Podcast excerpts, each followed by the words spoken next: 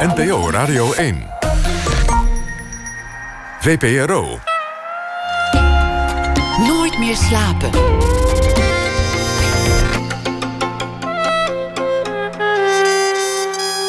Met Pieter van der Wielen. Goedenacht en welkom bij Nooit meer slapen. Al jong komt Nora erachter dat haar stemmingen niet altijd gelijkmatig verlopen. De pieken zijn hoog, de dalen zijn diep. Ze moet alles bijzetten: medicijnen en discipline om overeind te blijven in het leven.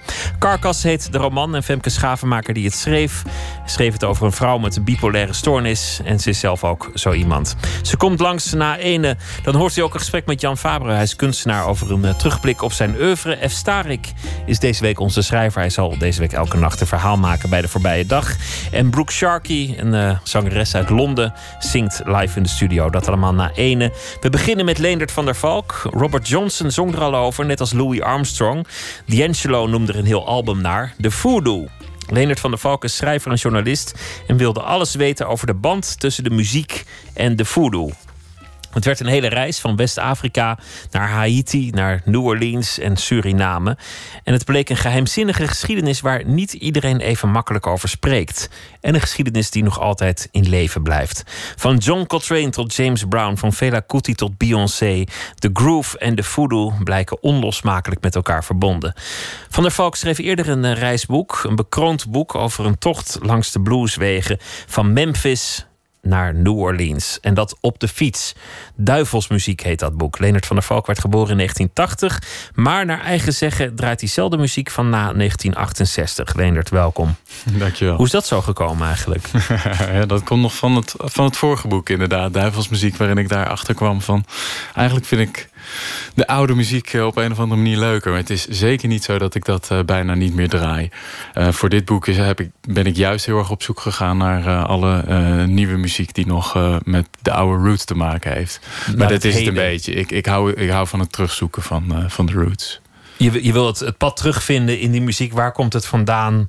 En, en wie is door wie beïnvloed? En, en ja. hoe loopt die weg van die muziek. Ja, precies. Ja, en, en vooral ook uh, ja, niet zozeer van wie zat er nou met wie in de studio, maar, maar meer hoe lopen die, die culturele onderstromen eigenlijk daar, uh, daarin. Um, dus welk uh, genre beïnvloedt het andere, meer, meer de iets bredere, bredere lijnen. Een aantal geschiedenissen zijn vrij uitgebreid gedocumenteerd. De, de weg van, van de plantages in het zuiden van de VS naar de stad. Ja. De weg van de blues naar de jazz in New Orleans. Mhm.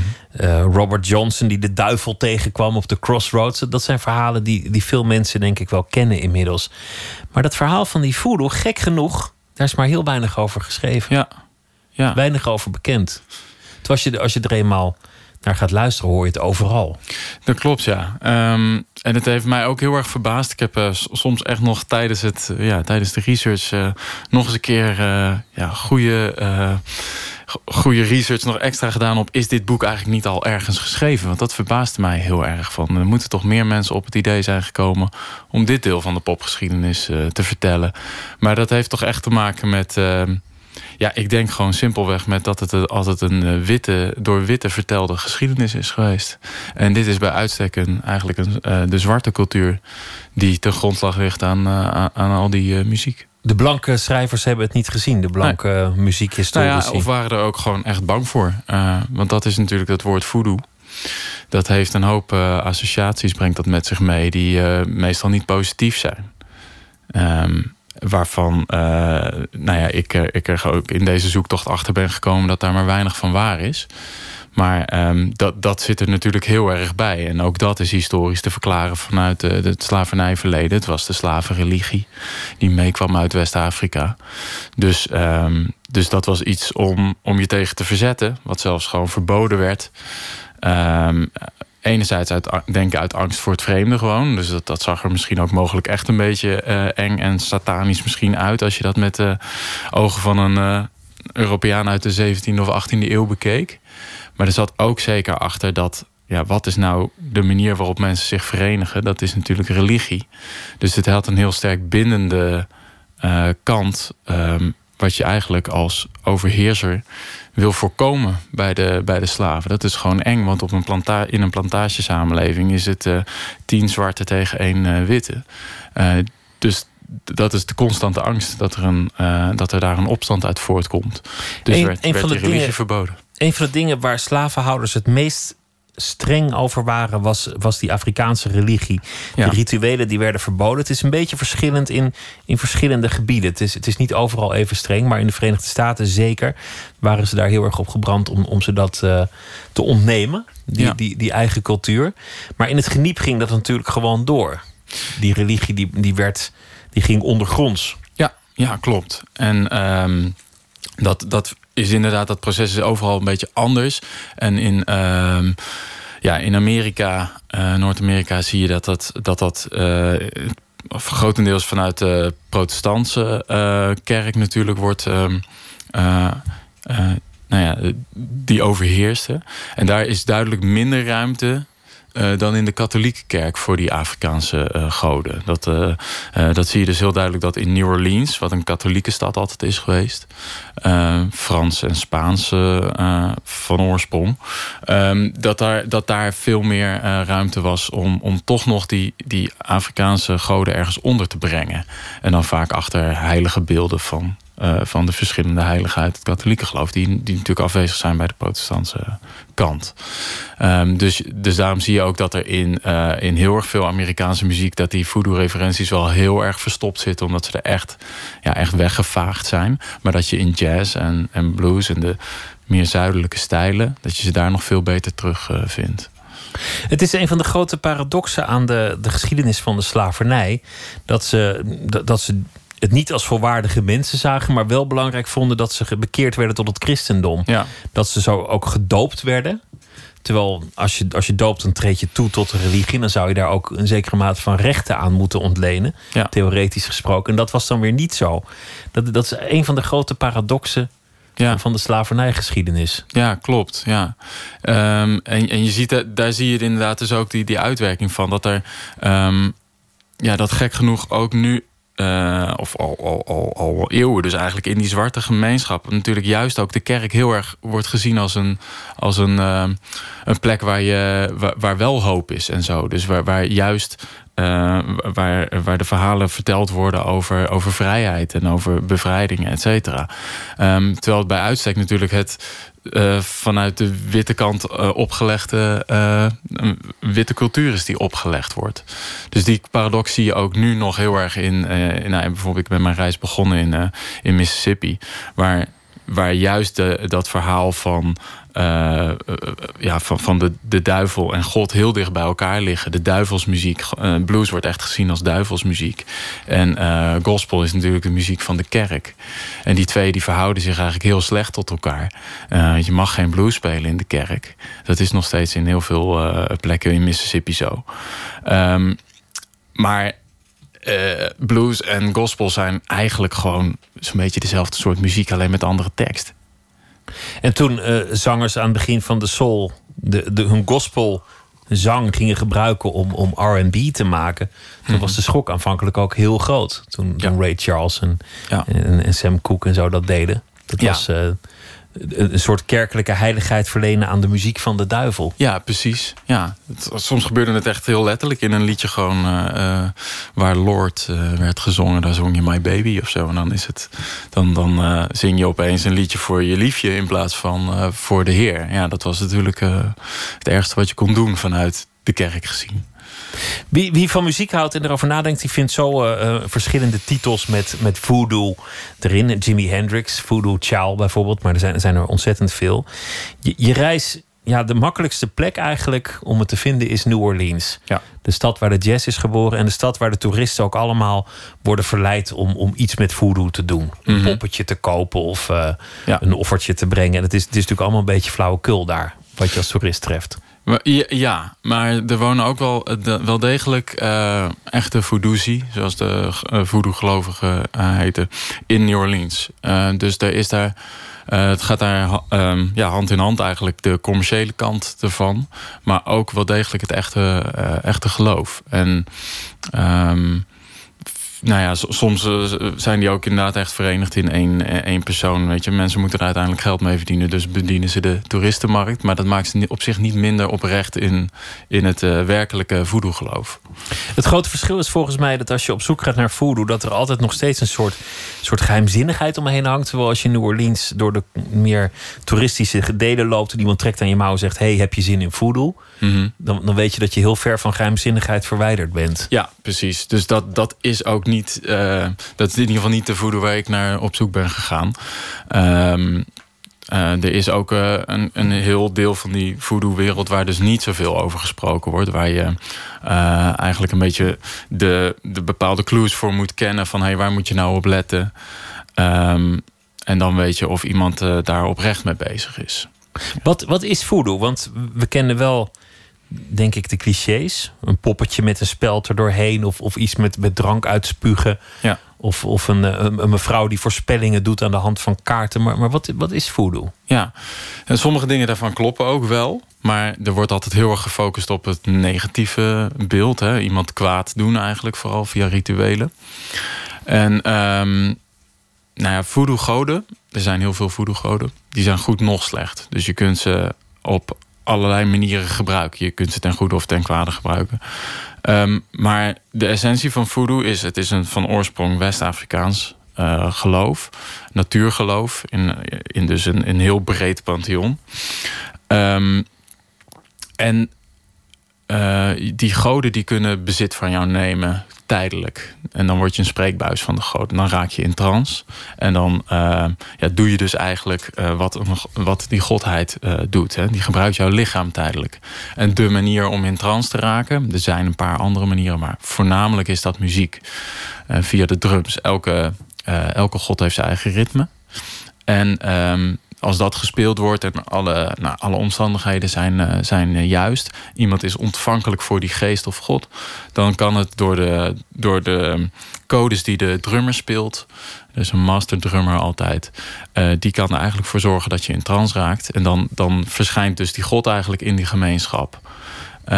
en daar ligt dus ook meteen de essentie van waarom ik het als muziekjournalist zo ontzettend interessant vind. Omdat er dus ontzettend veel uh, liedjes en ritmes zijn die corresponderen met die goden.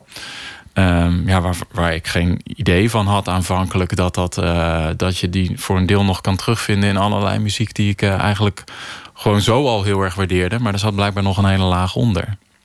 Je bent echt ver gegaan voor dit, dit project. Je bent naar Haiti gegaan. Je bent het zuiden van de VS helemaal doorgereisd. Je bent naar Afrika gegaan, naar Benin en andere landen. Togo, je bent naar Suriname gegaan en overal ben je uh, diepgravend onderzoek gaan doen naar die voodoo. Je bent op zoek gegaan of je, of je erbij kon zijn. Je hebt gesproken met muzikanten, ook een aantal heel beroemde muzikanten. Allemaal op zoek naar die voodoo. En dan lopen de dingen soms gekker dan je denkt. Je komt er bijvoorbeeld achter dat eh, West-Afrikaanse muzikanten allemaal enorm beïnvloed zijn door James Brown. Mhm. Dat James Brown daar de grote held was. Terwijl James Brown waarschijnlijk weer door die Afrikaanse muziek beïnvloed ja. moet zijn. Ja. Dus, dus dingen lopen ook nog heen en weer en, en door elkaar. Het is toch niet eens makkelijk om één lijn nee, of één richting te ontdekken. Nee, precies. En eh, dat, ik, ja, ik, uh, ik waak er ook een beetje voor in het boek om al, al, te, al te makkelijk die rechte lijnen te trekken. Van nou, dit, dit zijn de roots daarvan en dit komt voort uh, daaruit. Je merkt ook bijvoorbeeld dat die voodoo-ritmes, die dus wel heel belangrijk zijn, ja, dat is heel moeilijk om die echt zo letterlijk weer te traceren in, in, in muziek. Dat. dat uh, muziek is niet iets wat, uh, wat natuurlijk uh, stilstaat of ergens zo helemaal geconserveerd wordt. Gelukkig. Want het wordt juist interessant als er allerlei verschillende culturen zich met die muziek gaat, gaan bemoeien. En inderdaad kwam er dus nou, via James Brown en ook via, via jazzmuzikanten. dus vanuit Amerika juist weer heel erg veel invloed naar, naar West-Afrika. Maar ook Cubaanse muziek is gigantisch van invloed geweest op, op Afrikaanse muziek. Um, ja, en waarom? Nou, omdat ze onder andere in die Cubaanse muziek en, en ook in James Brown juist dingen herkenden die, ja, die misschien van juist van oorsprong West-Afrikaans zijn. Maar dat komt dan terug in een nieuwe vorm. Vervolgens wordt daar in West-Afrika ook weer een nieuwe vorm van gemaakt. En dan krijg je dus ja, afrofunk en uh, uh, nou ja, uh, genres waar ik dus heel erg graag naar luister. Juist omdat, je, omdat het James Brown is, maar dan met een, met een echt Afrikaanse inslag. Ja. En dat, dat gaat door tot op heden. Je vond het ook bij, uh, bij nou ja, Beyoncé, bij mm D'Angelo, bij Christian Scott, een hedendaagse jazz-trompetist.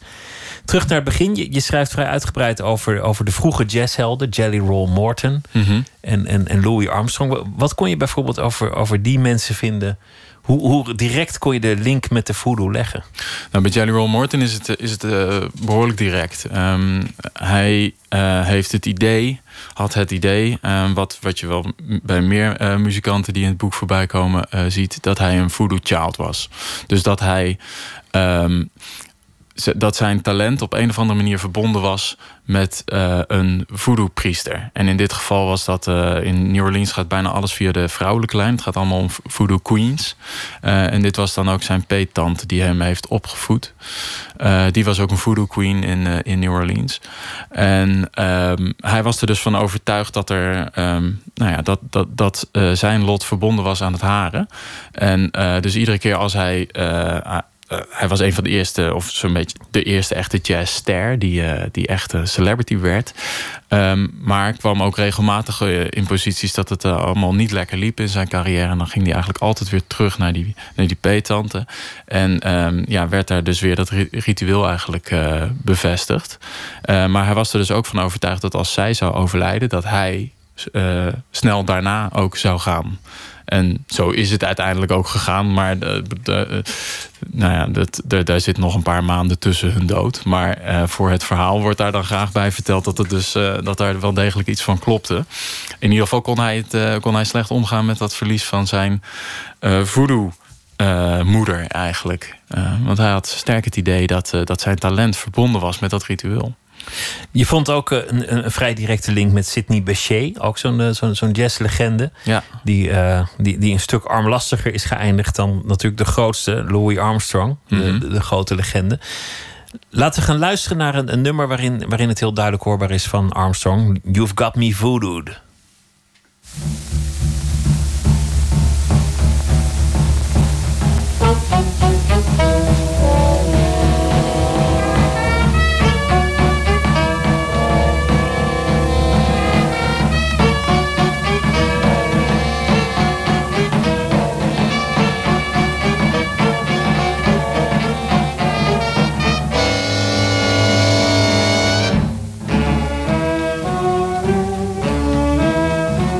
Just like some magic potion. You fill me with emotion. You control my very soul. You've got me voodoo. You knew the goddess Venus would start this love between us. You inspired me with desire. You've got me voodoo. You knew you had the power and even picked the hour when the full moon was up above. I was hypnotized when I looked into your eyes. My heart was filled with love just like the siren Circe. You've got me at your mercy, always yours to have and hold. Mama, you got me voodoo.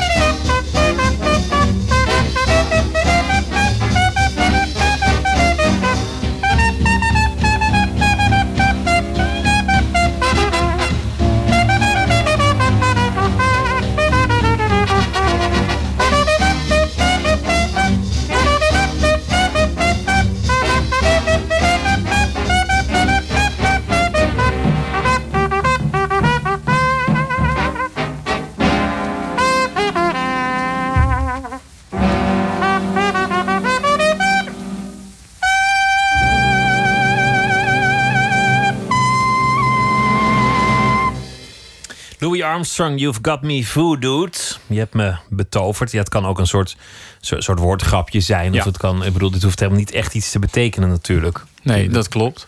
Uh, en, en je ziet ook dat dat zeker wel uh, zo gebruikt wordt in titels en zo. Ook, ook in blues zie je het wel veel voor uh, I put a spell on you. Dat, ja. dat hoeft niet echt te betekenen dat je erin gelooft. Klopt, maar en toch is het vaker... zit daar, zit daar toch wel een laag onder... die wel voortkomt uit een, uit een, een goed begrip van wat voodoo is. Dus je ziet wel dat in liedjes ook wel echt aan, aan echte voodoo-rituelen wordt gerefereerd.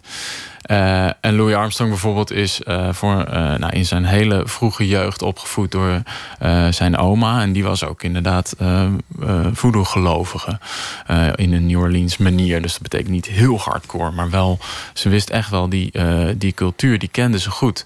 En um, uh, nou, ook dus in die bluesteksten zie je toch heel vaak dat daar, um, dat daar verhalen worden verteld. Um, dat je in ieder geval goed begrip moet hebben van het geloof. Om, om ze echt uh, goed uh, te kunnen waarderen, zeg maar. Je moet de cultuur en de traditie kennen. Ja. John Coltrane, saxofonist, zoon van een predikant zelf. Mm -hmm. Die heeft een, een, nummer dat heet The Homie Dance. Mm -hmm. Nooit iets achtergezocht dat dat iets met voodoo te maken zou kunnen hebben. Ja. Maar het is dus wel degelijk een, een, een voodoo-legende die zo de weg naar zijn muziek heeft gevonden. Ja, Dahomey is, uh, is het uh, oude rijk van, uh, van Benin. Um, dat, dat ook ja, dat eigenlijk groot geworden is op, op slavenhandel. Um, maar Benin dus, West-Afrika. En dat is ook echt de, het, het, hart van de voodoo-cultuur. Dus als je, als je gaat kijken van nou, waar komt nou de voodoo vandaan... dan is dat echt Togo en Benin, een beetje Nigeria nog. Maar daar is de voodoo ook nu nog echt deel van het dagelijkse leven. En dat was zeker zo in dat Dahomey-rijk... Um, waar uh, ja, dat de koningen, dat, dat waren ook een soort, die werden ook vereerd als een soort voodoo-goden. Um, en uh, Coltrane die heeft daar uh, inderdaad een, uh, ja, een soort ode aan geschreven.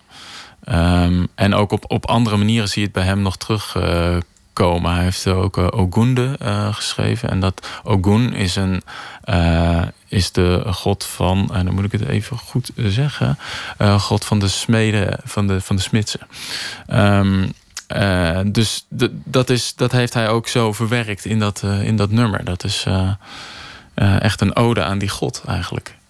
En tegen het eind van zijn leven dan wil, wil Coltrane alle religies verenigen met Ja. zijn muziek en alle muzikale tradities.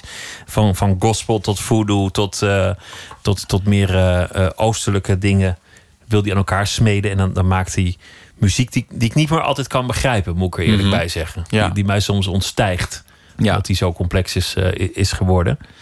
Als je als, blanke jongen daar aankomt in het zuiden van de VS bijvoorbeeld, maar, maar ook op Haiti of op andere plekken, eh, Suriname waar je bent geweest, en zegt: Ik wil een boek schrijven over de voodoo. Wat is dan de meest gehoorde reactie? Ehm, nou, toch ehm, eh, ja, eh, was het vrij snel duidelijk volgens mij voor de, voor de meeste mensen daar dat, eh, dat ik daar oprechte interesse in had. Want ze zijn wel enigszins op hun hoede natuurlijk voor alle beelden die er bij voodoo vaak in, in je gedachten opkomen. En, ehm, en beducht voor mensen die daar alleen maar even komen om even snel een voodoo-ritueel te zien. En eh, als een soort exotisch eh ja, toeristending. Ehm, maar ik vond eh, vrijwel alle eh, mensen die zich bezighielden met voodoo of met gerelateerde religies eh, altijd heel open juist erover. Op het moment dat het gewoon duidelijk is dat je echt interesse erin hebt, dan vertellen ze er heel erg graag over. Of dat nou zwart of blank is. Maar natuurlijk sta je wel op achterstand als, je, als je daar als. als Europeaan komt. ja, ja, want eh, het, is ook een eh, religie van verzet geworden in heel erg veel, eh, op heel erg veel plekken. Ehm, juist omdat het datgene was wat heel Afrikaans was en ook verborgen was. Dus dat was echt het behoud van de Afrikaanse cultuur ja, tegen de, de, de blanke overheerser. Dus ja, nee, natuurlijk is dat een. moet, moet je over een paar drempels heen. Ja. Merkte je ook dat er angst bestond? Omdat het natuurlijk ook te, maken heeft met, met betovering. Zelfs mensen die er niet in geloven, willen er vaak niet mee sollen of, of zich mee inlaten, omdat er toch een soort vrees omheen blijft bestaan. Ja, Ja, dat, dat, die tweestrijd merkte heel erg in, in Mississippi. Daar zei iedereen, I don't believe in it, but I don't mess with it either. Dat was altijd, uh, uh, ja, als je, er, als je er niet mee wil rotzooien... dan geloof je er natuurlijk toch wel een beetje in. Hè? Want je bent ergens bang voor. Dus dan neem je het toch serieuzer dan je misschien zelf wil toegeven. Um, en ja, die angst die komt zeker uh, terug op verschillende plekken. Um, en vooral ook dat je ziet dat het in een laag sociaal aanzien staat. Dus het is echt een uh, volksgeloof. Uh, dus mensen willen zich er ook niet mee associëren, omdat het eigenlijk in sommige samenlevingen over je zegt: van nou ja, goed, jij, jij, ja, jij bent niet zo sophisticated als, het, als je zou moeten zijn. Dus uh, dat zie je, dat heb je voor een deel ook bijvoorbeeld in Suriname wel. Daar is nu wel heel erg een kentering gaande. Dat, dat wint hij, wat niet hetzelfde is als voodoo, maar wel dezelfde, voor een deel dezelfde goden heeft. Um, dat, dat, dat was tot in de jaren zeventig uh, door Nederlandse wet verboden. Um, en uh, nou goed, daarna is dat verbod er weliswaar van afgegaan, maar het sociale taboe niet. En dat is eigenlijk pas heel recent dat dat een beetje doorbroken wordt. Um, dus daar zie je dat, dat mensen nog steeds heel erg terughoudend zijn om, uh, ja, om zomaar te zeggen van ja, ik doe achter de voordelen dergelijke aan, aan Winti. Dat, uh, dat zul je niet zo heel snel horen. Het is je vrijwel overal wel gelukt uiteindelijk om, om erbij te zijn bij een, bij een ritueel. Wat voor rituelen waren dat dan? Wat, wat gebeurde daar? Um, nou ja, daar, uh, vaak raakten de mensen in trance. Um, dus dan zie je dat, dat, uh, uh, dat, dat de muziek op een gegeven moment ook wel steeds heftiger wordt. En, en dat er op een gegeven moment commotie ontstaat. Of juist iemand, het kan ook soms heel stil gebeuren. Maar dat je ineens ziet dat iemand echt even een beetje van de wereld raakt. Maar wat er dan ook altijd meteen gebeurt, is dat er een aantal mensen die niet in trance zijn, um, zich ja, beschermend opstellen rondom die, uh, die persoon. Uh, en daar moet voor gezorgd worden. Uh, bijvoorbeeld dat ze zichzelf niet bezeren of anderen bezeren, maar vooral ook dat, uh, dat de God die er dan is, want die persoon is niet meer die, dat, die mens, maar uh, is een God geworden. Een spreekbuis van het hogere. Ja, dat het aan, aan niks ontbreekt. Dus dat die de juiste rum uh, bijvoorbeeld krijgt, of de, of de juiste dingen geofferd worden, de juiste, het juiste vlees of andere consumptiegoederen. Um, dat, ze, dat de juiste kleur, dat iemand iets aankrijgt in de juiste kleuren. Dus die goden die hebben een heel pakket aan wensen. En um, nou ja, daar moet aan voldaan worden. En veel drank hè, komt er ook bij kijken, doorgaans. Ja, best wel vaak. Maar het is niet essentieel hoor. Maar, uh, want vaak wordt het vooral ook gebruikt om het uit te schenken. Uh, of om het uit te, te spugen. Um, uh, dus dat zijn verschillende manieren waarop die drank gebruikt wordt. Maar er wordt ook wel degelijk flink wat bij genuttigd. Maar het is niet zo dat dat heel belangrijk is voor uh, om in trance te raken. En dus ook geen andere drugs, wat nog wel eens wordt verwacht van dat je hallucinerende drugs daarbij zou moeten gebruiken. Dat is meer iets van het shamanisme vanuit de uh, oorspronkelijke bewoners van Zuid-Amerika en, uh, en, zo.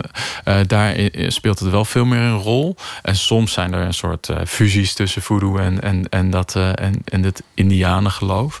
Maar in de Afrikaanse transreligies is, gaat het echt voornamelijk om de drums. Nou ja, dat is een interessante link die je noemt tussen de, de Indiaanse religies en, en de, de voodoo. Ontsnapte slaven, de, de paar die weg wisten te komen, dat was al niet, niet heel eenvoudig, want het gaat om enorme oppervlaktes die je dan moet doorkruisen in een lastig klimaat. Um, maar die werden vaak opgevangen door, door Indianenstammen. Ja.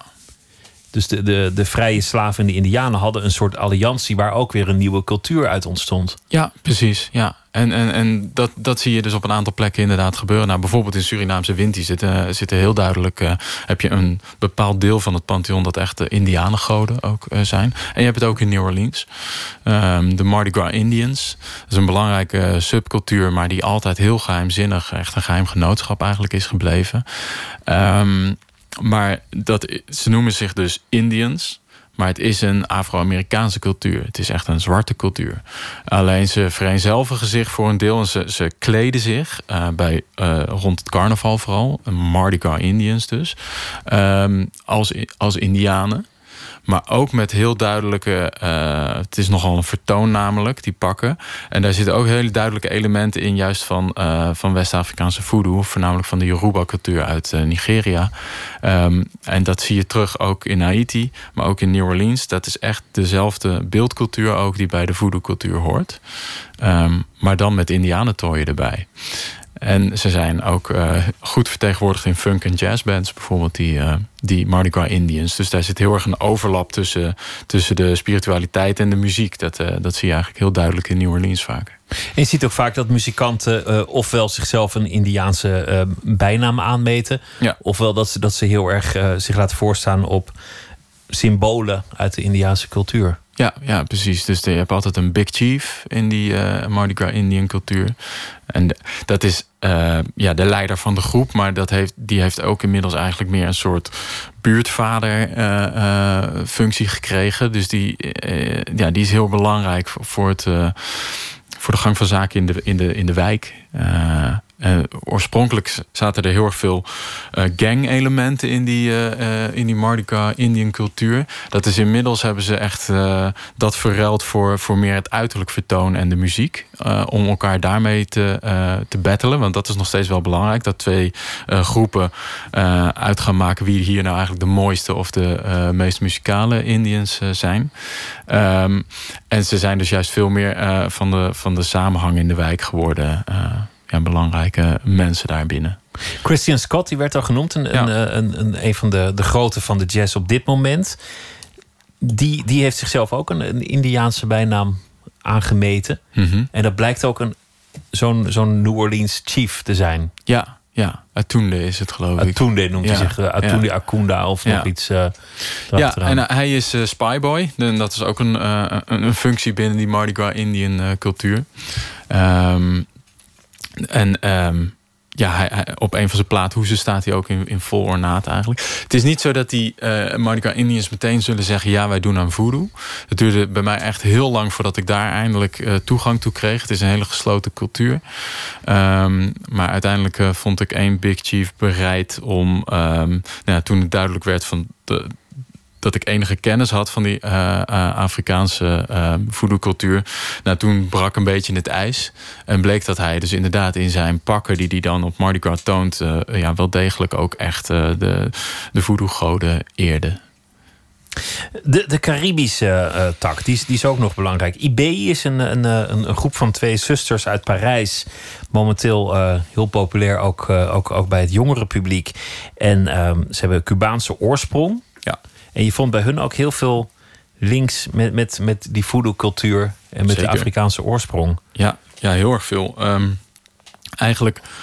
Uh, al hun nummers, het, het, is, uh, het, is, het zijn inderdaad bijna ja, het zijn een soort popliedjes of soul, uh, um, soulnummers. Maar in vrijwel elk nummer zit op een gegeven moment een, een, een break. waarna zij zingen uit chants uit Santeria rituelen.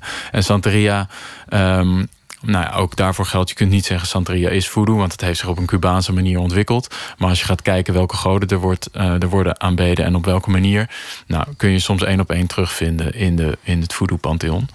Um, en nou, dat komt in een heel aantal van hun liedjes terug. Uh, het luistert gewoon als een, als een lekker popnummer. En um, halverwege komt er eigenlijk een, een ritueel voorbij. Uh, waar zij ook heel erg um, zich. Uh, ze schamen zich daar absoluut niet voor. Ze dragen het juist heel erg uit. Ze noemen zich Ibei. En Ibei is de tweelinggod. In de, in de, ook in de Nigeriaanse Yoruba-cultuur. Um, en dus ook in de Santeria van Cuba. Um, en zij zingen liedjes voor Oshun, dat is de, de riviergod. En uh, nou ja, zo, zo kunnen we nog wel doorgaan.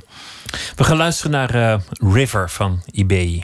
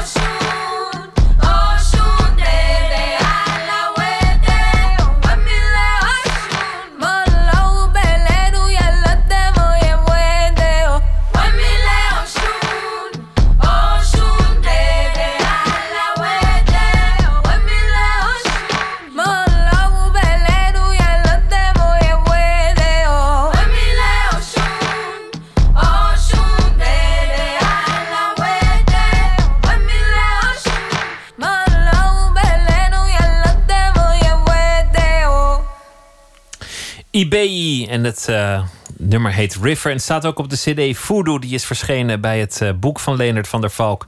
Die tegenover mij zit. Hij is schrijver en eh, journalist met een enorme interesse in muziek. Voor zijn vorige boek ging hij op de fiets van Memphis naar New Orleans. Wat een, wat een onvoorstelbaar lang stuk is. Met heel weinig geschikte fietspaden. veel glas langs de weg. Veel grote trucks die eh, toeteren en je het leven moeilijk maken. En eindeloze hitte in de brandende zon. Maar hij leerde wel de blues echt kennen. En, eh, en nu begrijpt hij het. En eh, dit boek Voodoo gaat over de link tussen de ehm, muziek en de voodoo. De Afrikaanse oorsprong, hoe die terugkomt via de, de religie en de verborgen religie. In allerlei muziek, tot op Beyoncé, D'Angelo en andere muziek eh, van heden. Je kwam ook terecht eh, in Afrika zelf. Mhm. Eh, je kwam ook terecht op Haiti, in Suriname. Zijn er momenten geweest dat je zelf bij een soort spirituele ervaring kwam? Dat je, dat je eigenlijk dacht, ondanks mijn nuchtere, eh, wetenschappelijk getinte inborst, begin ik erin te geloven? Ik, ik heb me daar zeker voor opengesteld. En, ehm, maar het is bij mij ja, overeind gebleven dat ik uiteindelijk niet in voodoo geloof. Ik heb eh, mensen in trance zien raken waarvan ik. eh, de trance is echt. Dat, daar ben ik wel van overtuigd. En eh, dat, daar zijn ook wel veel mensen die daar onderzoek naar hebben gedaan van overtuigd. Alleen is vervolgens de vraag hoe leg je het uit. Dus je komt wel degelijk in een soort alternatieve staat van bewustzijn. Wat dat dan ook is. En dan kun je uitleggen alsof dat dat een god is.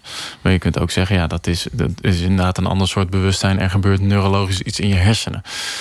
Ehm, en voor mezelf. ehm, nou, heb ik, heb ik veel momenten gehad, of een aantal momenten gehad, dat, uh, ja, dat ik door de muziek, wat natuurlijk ook mijn voornaamste ingang is voor dit geheel, um, ja, dat, dat, ik, dat ik daar zo, uh, ja, hoe moet je dat zeggen? Um, je vergeet gewoon dat je er bent en zo. Je kunt dat ook, uh, je kunt, dat is een ervaring die je op zich bij een goed concert ook wel kan hebben. Maar bij zo'n ritueel is het allemaal veel intensiever. Is alles gefocust op één punt, zou ik maar zeggen. Um, en, uh, en, en dan, ja, dan, dan kom je wel bij iets van dat je na een tijdje denkt van... oh ja, waarschijnlijk sta ik nu al tien minuten zo te dansen... maar ik heb helemaal meer geen concrete herinneringen aan of zo. Dat heb ik wel gehad. Maar dat is uh, absoluut niet een trance geweest. Je werd er ook op aangesproken. Je mag namelijk niet dansen op een transnummer. En je, je mag, ja. mag, ook niet in trance raken op een dansnummer, et cetera. Dus de trance en de dans die moeten een beetje gescheiden blijven. Ja, en daar kwam ik pas helemaal aan het eind van mijn uh, zoektocht achter. Dus ik had uh, al die tijd met, uh, ja, met, de, met de geesten geflirt wat ik beter niet had kunnen doen. bleek uit een voodoo-ritueel. Dus inderdaad, waar, waar, waarbij de, de, ja, de mensen die de tekenen die uit het ritueel bleken interpreteerden. Die zeiden eigenlijk ook zonder dat ze wisten wat verder mijn vraag daarbij was geweest. Die zeiden van nou, het eerste wat blijkt hieruit is je mag nooit in trance raken, want dat is gevaarlijk voor jou. Waarom dat nou precies is, dat, uh, dat was toen uit dat ritueel nog niet helemaal duidelijk. Dat is, dat is wel vaker zo. Het is niet zo dat je meteen uh, op een papiertje krijgt van hoe jij je verder moet gedragen in de voodoo. Dus daarvoor zou ik nog meer rituelen moeten doen.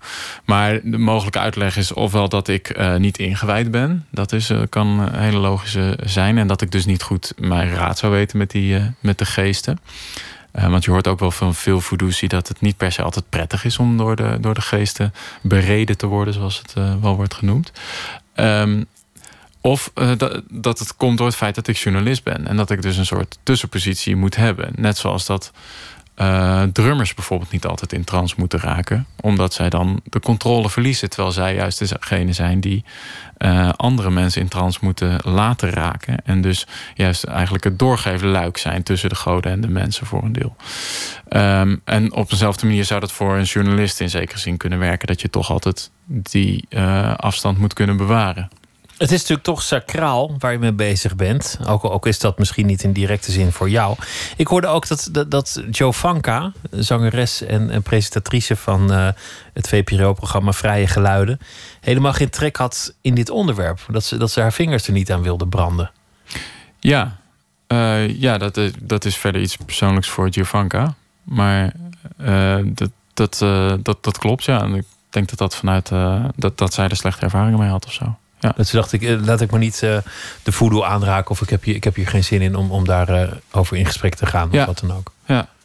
Een ander ding dat je tegenkwam... is dat, dat, uh, dat slavernijverleden natuurlijk een grote rol speelt. Mhm. Mm -hmm. in, in alle gebieden waar je komt. De Nederlanders die, die hebben daar een grote rol in gespeeld. Mm -hmm. Voor jou is dat een ver verleden. Jij denkt, nou ja, we, hè, ik, was, ik was nog niet geboren. Wat heeft het met mij te maken? Maar in, in, in dit soort religies zijn voorvaderen nog aanwezig, ook in jou. Ja, ja, jij, jij, staat op één lijn met je, met je voorouders. Het verleden is niet voorbij. Nee, klopt. Wat merkte je daarvan? Nou, ik merkte dat heel sterk bij een, een, een Winti-groep die ik volgde, zowel in Suriname als in uh, Nederland. Uh, want zij deden een, uh, zij maakten een reis juist om dit probleem eigenlijk aan te pakken. Dus um, zij, zij deden rituelen beginnend in Paramaribo, daarna in Ghana. Uh, uh, bij Fort Amsterdam, waar, waar vanuit veel uh, slaven naar Suriname zijn getransporteerd. Um, en in Nederland. en om op alle drie die continenten en alle drie die landen de geesten eigenlijk te vragen om, om die, die onrust die er zou zijn vanuit het verleden, nog altijd, waar mensen nog altijd mee te maken hebben, om, ja, om daar weer een beetje rust in te krijgen, om daar weer vrede in te krijgen. En um, nou, ik raakte uh, daarover natuurlijk uh, met hen in gesprek en, en merkte dus inderdaad dat, er, ja, dat, dat, dat ik dan heel erg aangesproken word op het feit dat ik witte voorouders heb die uiteindelijk, ja, nou, dat, dat weet ik niet of dat in mijn familielijn zit, maar misschien waren het ook wel boeren, weet jij veel. Ja, ja nee, natuurlijk. Maar, maar hun ritu ritueel was er juist ook op gericht dat uh, dat natuurlijk ook een deel van, de, van het slavernijverleden in Afrika zit. Dat er Afrikaanse uh, uh, stammen elkaar als slaaf hielden en verkochten aan de, aan de witte slavenhandelaren. Um, Eh, dus uh, dat was verder een heel eerlijk verhaal. Maar ik merkte dat ik inderdaad eigenlijk daar op een heel andere manier naar kijk. Uh, terwijl, terwijl vanuit Winti-geloof ja, iets zeven generaties terug kan gaan. En dat jij daar nog altijd ja, ook, een, ook een soort verantwoordelijkheid... of in elk geval een, een last van kan dragen. In Afrika uh, heb je gesproken met, met ook legendes van de Afrikaanse muziek, van de, van de, van de Afrobeat. Onder meer uh, heb je gesproken met uh, de drummer, Tony mm Allen. -hmm. Een verhaal dat je te weten kwam over Fela Kuti. En dat, dat was volgens mij nog niet bekend. Is dat hij aan het eind van zijn leven zo ver ging in zijn eigen religieuze beleving. dat dat zijn, zijn bandleden afschrok. Ja. Het officiële verhaal is altijd geweest dat er problemen waren over geld en problemen over karakter. Maar dat dat een religieuze twist in die zo legendarische band was, had ik nog niet gelezen ergens. Uh, ja, nou ja, ik, ik weet niet of het helemaal onbekend was. Het, er wordt in ieder geval inderdaad altijd graag de nadruk gelegd op... Nou, het had vooral met geld te maken en had een veel te grote band... die die niet meer kon onderhouden, et cetera. Maar ik merkte inderdaad in het gesprek met, uh, uh, met Tony Allen... Dat, dat hij zich ook wel erg aan het storen was aan ja, de, de de godsdienstwaanzin eigenlijk van Vela. Want die uh, raakte vooral na de, na de dood van zijn moeder. Die is vermoord eigenlijk door de, uh, ja, door de politie of de militairen van uh, het Nigeriaanse regime. Um, ja, dat, dat hakte er enorm in bij hem. En keerde hij zich steeds meer op die, ja, op die geestenwereld. Um, en, en dat dreef ook wel een weg inderdaad in die band. Ja. Terug van, van Afrika naar uh, Memphis, Tennessee. Coco Taylor. En dit nummer heet Voodoo Woman uit 1975.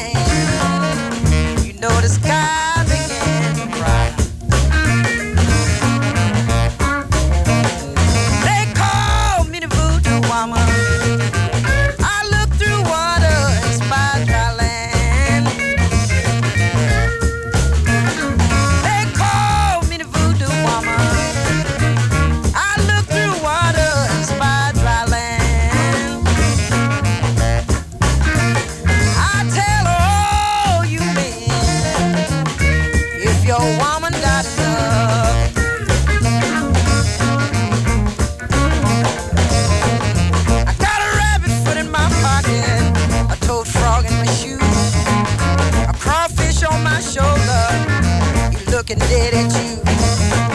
I got dust from a rattlesnake, I got a black spider bone.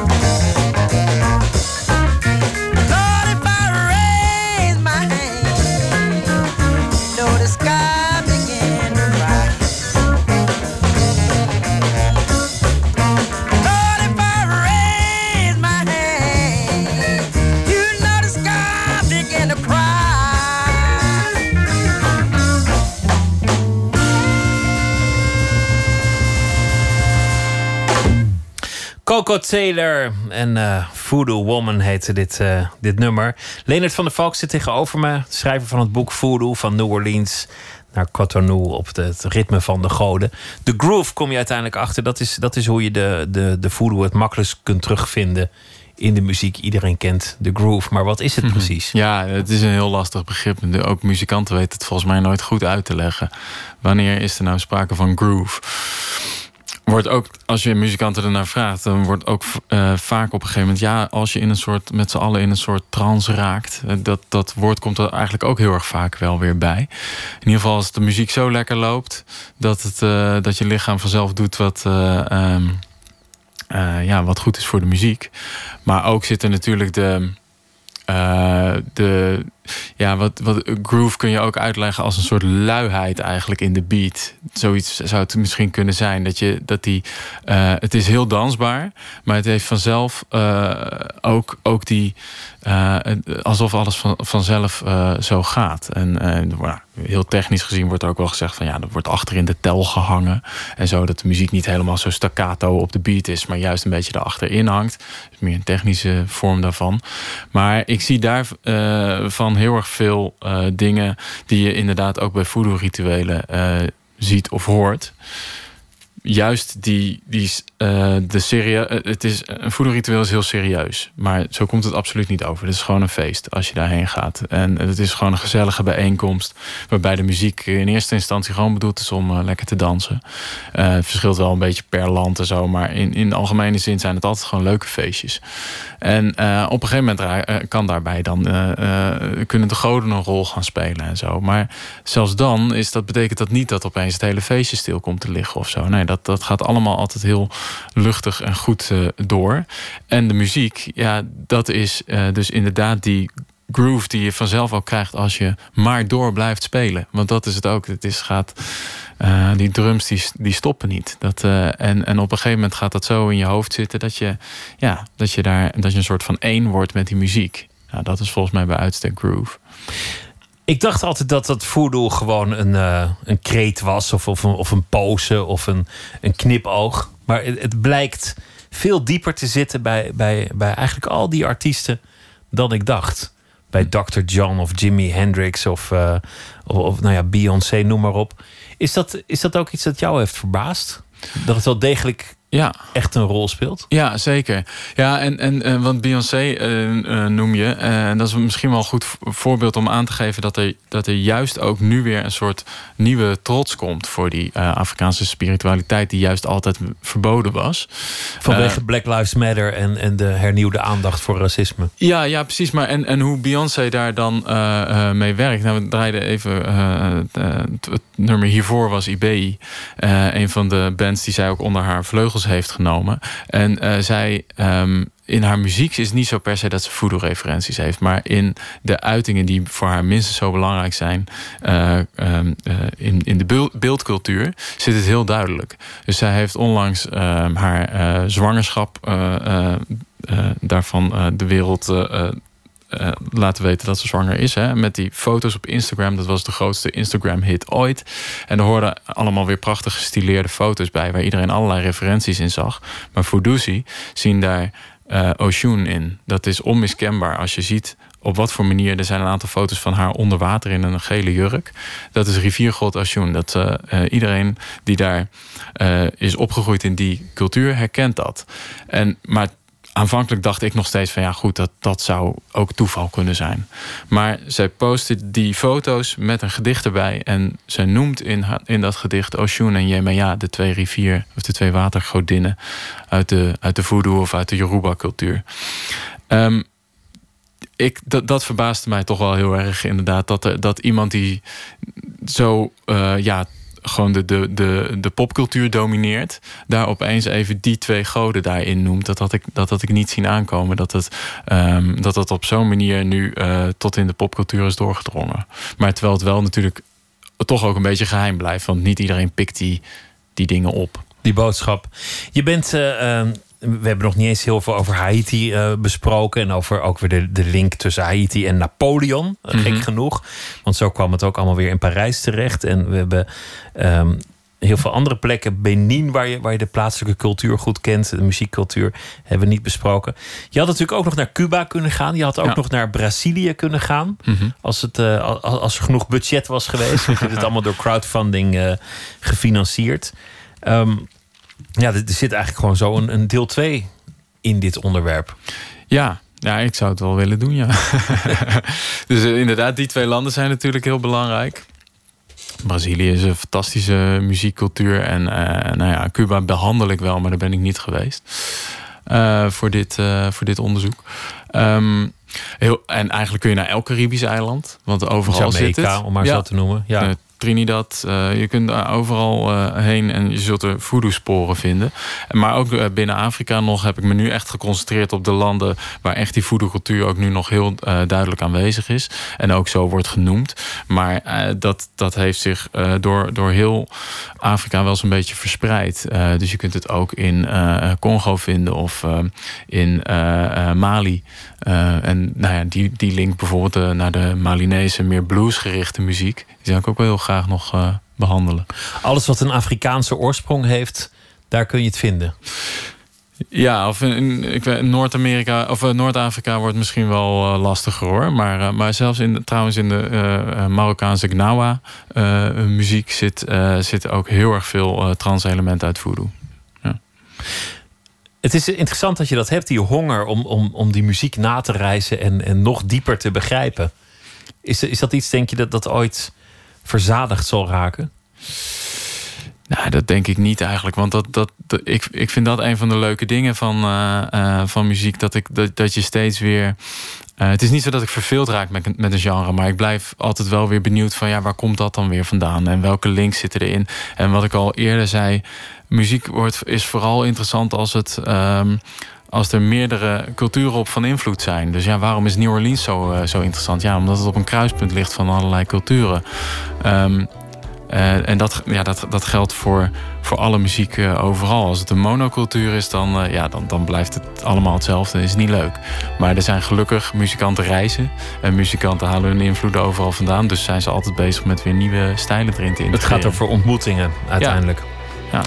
Leonard van der Valk, dankjewel. En heel veel succes met je, je verdere werk. Voodoo heet het boek en er is ook een eh, cd bij gemaakt. Dankjewel. Dankjewel.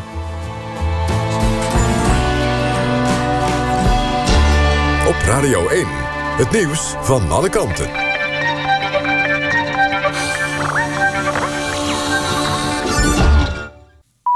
Het is 1 uur, dit is Maud Schreurs met het NOS Journaal. In Venezuela hebben opnieuw tienduizenden mensen meegedaan aan een protestmars. Ze willen dat president Maduro opstapt omdat hij er niet in slaagt... een eind te maken aan de economische crisis in het land. Ook eisen de betogers vrije verkiezingen en de vrijlating van gevangenen. Bij de demonstratie viel zeker één dode. In de hoofdstad Caracas ontstond een verkeerschaos... omdat de betogers een van de belangrijkste toegangswegen hadden geblokkeerd. Bij protestacties en plunderingen in Venezuela zijn de afgelopen weken al meer dan 20 doden gevallen. Het OM gaat tientallen taxironselaars op Schiphol alsnog vervolgen. Eerst kon dat niet omdat de regels onduidelijk waren. Maar de rechter bepaalde vorige week dat ronselaars ook buiten het luchthavengebouw geen mensen hadden mogen lastigvallen en misleiden. Drie ronselaars hebben daarom al een geldboete gekregen en tientallen anderen kunnen nu ook worden vervolgd. Het treinverkeer tussen Eindhoven en Venlo is de komende dagen nog flink ontregeld. Oorzaak is een botsing tussen een trein en een graafmachine. Die was door motorproblemen stil komen te staan op een overgang... en werd door een goederentrein meegesleurd. Er is veel schade aan de bovenleiding en stroompalen. Treinreizigers moeten tot donderdagochtend omreizen via Roermond. Ook laat de NS bussen rijden. Peter Reewinkel maakt zijn comeback als bestuurder. De 52-jarige PVDA is benoemd tot waarnemend burgemeester in Zaltbommel. Reewinkel was tot 2013 burgemeester van Groningen. Daar vertrok hij omdat hij een baan zou krijgen als rampenmanager in Barcelona. Maar dat bleek later een vrijwilligersfunctie. Het wachtgeld dat hij kreeg, stortte hij terug. Het weer vannacht op veel plaatsen regen, minima rond 4 graden. Overdag af en toe zon, maar ook buien met kans op hagel en onweer. Het wordt niet warmer dan 10 graden. En dit was het NOS Journaal. NPO Radio 1. VPRO. Nooit meer slapen.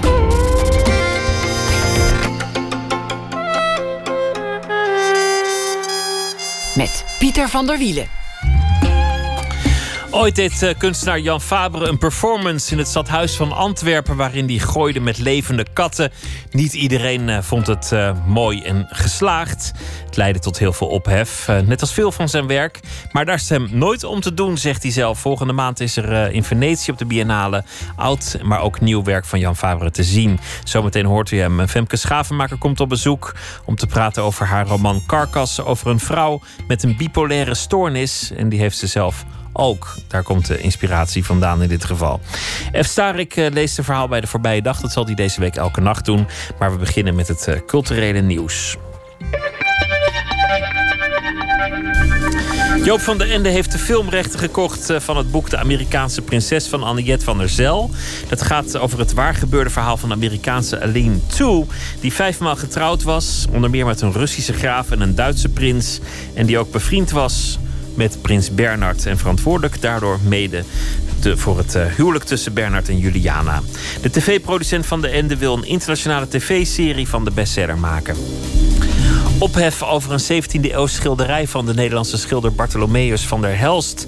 Het kunstwerk dat tijdens de Tweede Wereldoorlog is gestolen door de nazi's, wordt volgende week geveld in Wenen. Tegen de zin van de erfgenamen van de oorspronkelijke eigenaar, die het Veilinghuis betichten van moreel bankroet.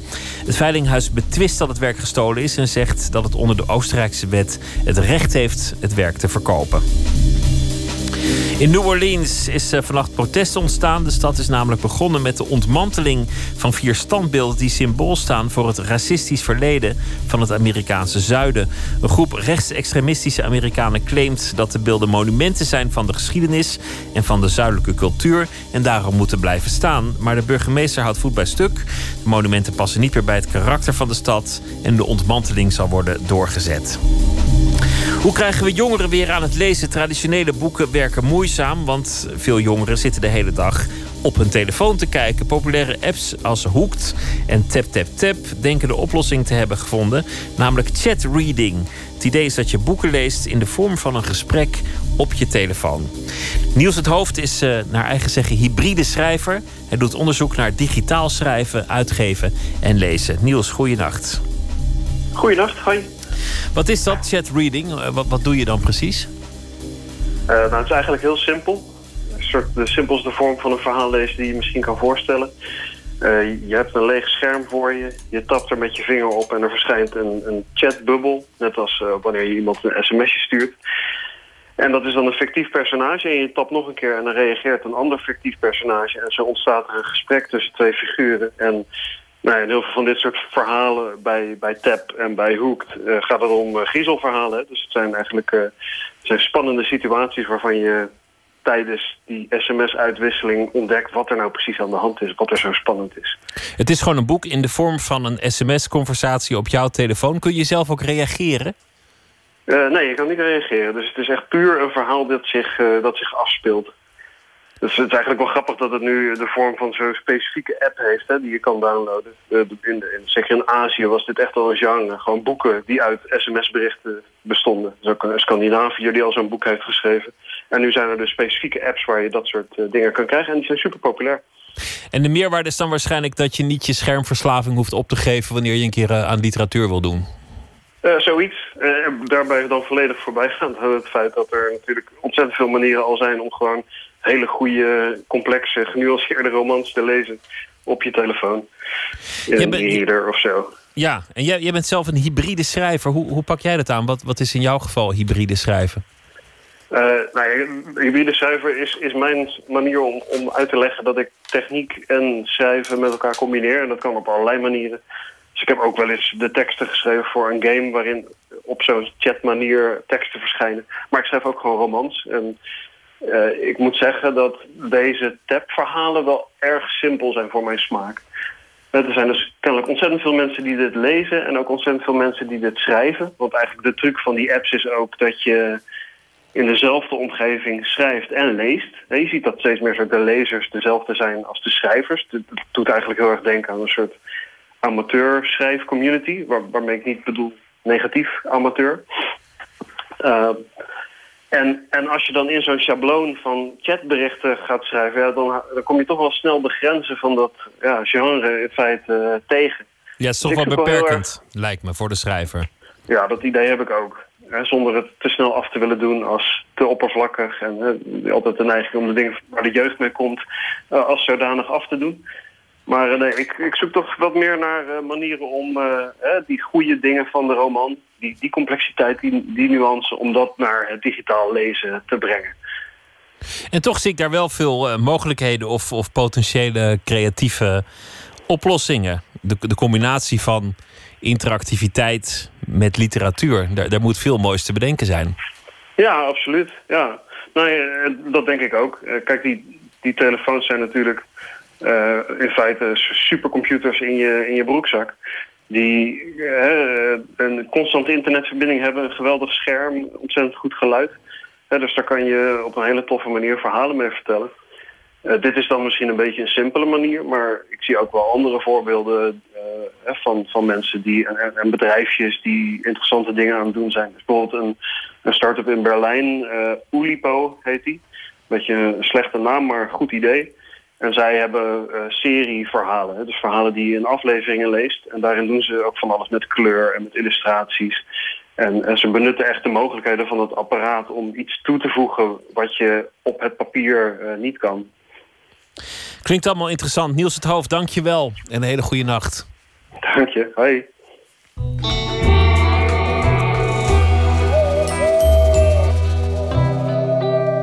Truth is a Beautiful Thing heet de nieuwe plaat van London Grammar. En dit nummer heet Oh Woman, Oh Man.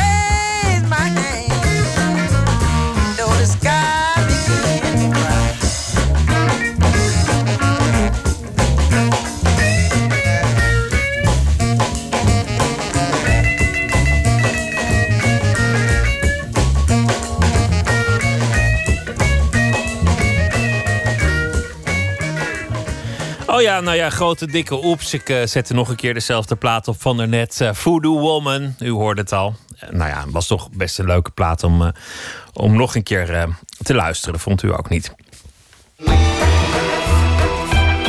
Nooit meer slapen. Volgende maand eh, begint de Biennale in Venetië. Een van de meest belangrijke kunstmanifestaties in de wereld. En een van de tentoonstellingen zal zijn van de Vlaamse kunstenaar en theatermaker en performer Jan Fabre. Maakte eerder eh, tamelijk opzienbarende dingen. Bloed- en sperma tekeningen. Een marmeren pieta waarin Maria een doodshoofd draagt. En hij deed ook ooit een eh, performance met levende katten waarmee gegooid werd. Maar het gaat hem, zegt hij zelf, niet om de controverse. Een aantal van zijn werken van de afgelopen 40 jaar zijn samengebracht. Van glas, van menselijk en dierlijk bot. En het allemaal op een mooie locatie in Venetië. Eliane Meijer die mocht alvast kijken. San Marco? San Marco. No, no, no. Another way. The other way. Oh. This, this one. Oh,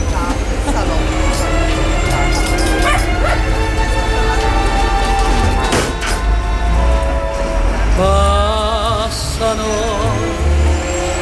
sul mar le. Ik ben weer eens op de verkeerde boot gestapt, maar wat geeft het?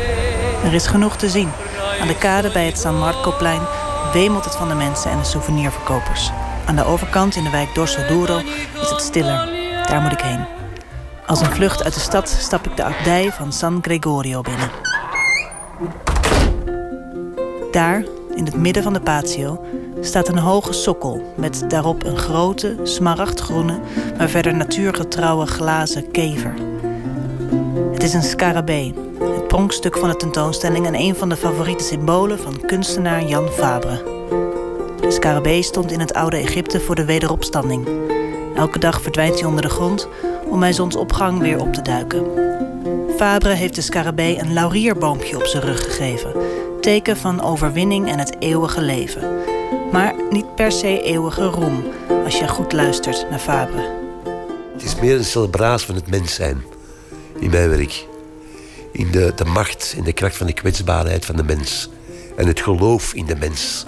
In de schoonheid, wat ook, bij manier spreken, al 30 jaar of 40 jaar niet meer mag. Het geloof in de schoonheid. Jan Fabre is in zijn multidisciplinaire werk al jaren trouw aan die paradox van het menselijk leven: dat we tegelijkertijd krachtig zijn en kwetsbaar. Dat universele thema wordt overal herkend. Fabre heeft tegelijkertijd tentoonstellingen lopen in Japan en de Verenigde Staten en heeft net een expositie in de Hermitage van Sint-Petersburg achter de rug. Maar hij blijft een provinciaal kunstenaar, zoals hij zelf zegt. Weet je, weet je wat het verschil is? Dat, dat, als je tijd hebt, moet je eens even met mijn collega's gaan kijken. Dan zie je juist hiernaast Damien Hirst. Een goede kunstenaar. Maar daar zie je de celebratie van macht, glorificatie van status, geld. Zoals Groot-Brittannië is. Groot-Brittannië is altijd een groot empire geweest. België is altijd een klein landje geweest. Economisch, nooit niet sterk. Militair gezien, nooit niet sterk. Uh, en je ziet het ook in de, in de kunst. We zijn al bezet geweest door de Nederlanders. Sorry. door de Fransen, door de Duitsers, de Spanjaarden. En je ziet in die kunst, in al die kunsten, een heel sterk soort onder de radar gevoel. Een soort ironie, subversiviteit. Ik denk dat is een traditie die in, in mijn werk zit, ook hier. Mijn werk is veel teruggetrokker, stiller, minder spectaculair. Hè? Daarom heeft ook bijvoorbeeld Giacinto Antonio, de Italiaanse curator, gezegd... Ah Jan, zeker voor Venetië, waar alles spectaculair is... is heel mooi om zo'n klein klooster te pakken. Een soort stilte, een stil haven voor uw werk. Daarom ook de monniken, die wil kozen met de beenderen. Hè, dat hier passen in, die, in dat klooster. En, en ik vind Damien een echt interessant kunstenaar, een goede collega van mij. Maar dat gaat over de kwalificatie van macht. De monniken waar Faber het over heeft zijn een soort gewaden gemaakt van platte stukjes bot. Als ik de trap oploop in het klooster, kom ik ze tegen. Met tussen hen in een rij glazen doodshoofden met de skeletjes van kleine dieren in hun mond. In een kamer negen glazen bollen die tegelijkertijd eicellen zijn omgeven door spermatozoïdjes en de opkomst en ondergang van de maan. Elders een vagina en een penis gemaakt van stukjes menselijk bot. Leven en dood gaan bij Jan Fabre hand in hand. Tegenstellingen worden opgeheven. Hij is de koning van de metamorfose. En bot, en vooral glas, passen daar dan weer perfect bij. Venetiaans glas, wel te verstaan. Ik ben al naar Murano gekomen in 86. Mijn uilen heb ik hier gemaakt in 86. Ja, Murano, dat is de plek waar uh, glas ja, wordt Murano, bewerkt, Venetië. gemaakt. Ja. En ik heb met verschillende glasspecialisten samengewerkt. En nu al tien jaar met één man, Berengo. Uh, ook de duiven van uh, de collectie van het Louvre heeft hij geproduceerd voor mij. Ja, er zitten hier, hoeveel duimen zijn het? Weet u dat? Uh, 80. 80. 80 wel duimen. Zitten, zitten zeg maar, op het richeltje uit te kijken op de scarabee op de binnenplaats. En je ziet ze, je, je, moet er even op gewezen worden. Maar, ook overal. En ze, precies, maar dat is dan weer van glas en een glanst heel mooi. En dus het, het scheid krijgt opeens een hele mooie esthetische waarde. Maar dat het hier is gemaakt en dat het hier dus ook weer staat, dat is natuurlijk wel mooi. Tuurlijk, uiteraard. Cirkels rond ergens. Terug de drukte van Venetië in. Nog even langs het San Marcoplein... waar sinds het verbod op voederen een teleurstellend aantal duiven rondsgehaald. Een meisje met een duif op de nek. Ik besluit Damien Hurst links te laten liggen... en op goed geluk naar het beroemde eilandje Murano te gaan. Naar de glaswerkplaats waar onder andere de groene scarabee gemaakt is. Very nice island. Murano and the Burano. Nice, very nice. Te midden van de toeristische winkeltjes... die allemaal dezelfde glazen brilletjes lijken te verkopen...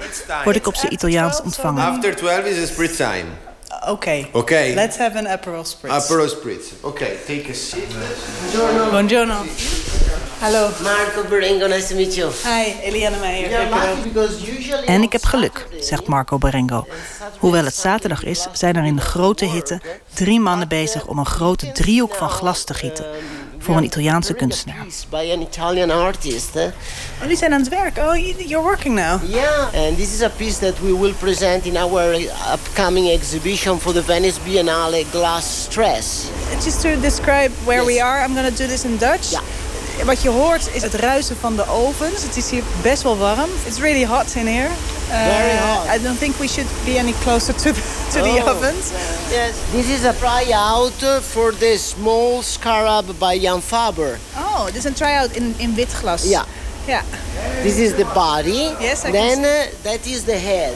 You see. Ja, daar ligt het hoofd then uh, it will be attached together. Then we have to create the legs. You know, it's a it's a long work. You know. Er liggen hier ook poten. This is a, a Belgian artist, Koen van Mechelen. Kom van Mechelen. Oh, Yes. de kip. De ja, kip, er ja, ligt hier een glazen kip. Ja. hij is eh, bekend van zijn eh, kippenproject. His project is called the Cosmopolitan Chicken Project. Yes. And now he's done them in glass. De kracht van de kwetsbaarheid. Glas lijkt uitgevonden voor het werk van Jan Faber. real good match. I tell you that um, uh, one amazing installation. Marco Berengo vertelt dat de duiven, die zij voor Fabre tot leven bliezen, in eerste instantie transparant waren. This pigeon very realistic, you know, just in transparant glass. Then uh, Fabre voegde er zijn karakteristieke big blauw van de pennen aan toe. color that is the blue big color. So he painted all, and he present this piece. Het Louvre was er zo van onder de indruk dat ze de hele zwerm kocht. installation for the permanent collection. You know, it was amazing.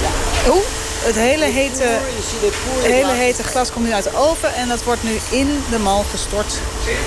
En het moet allemaal heel snel, want het glas stolt voor je ogen. Ik zie het gebeuren. It's, it's heavy work, isn't it? Very heavy. You need to be very careful.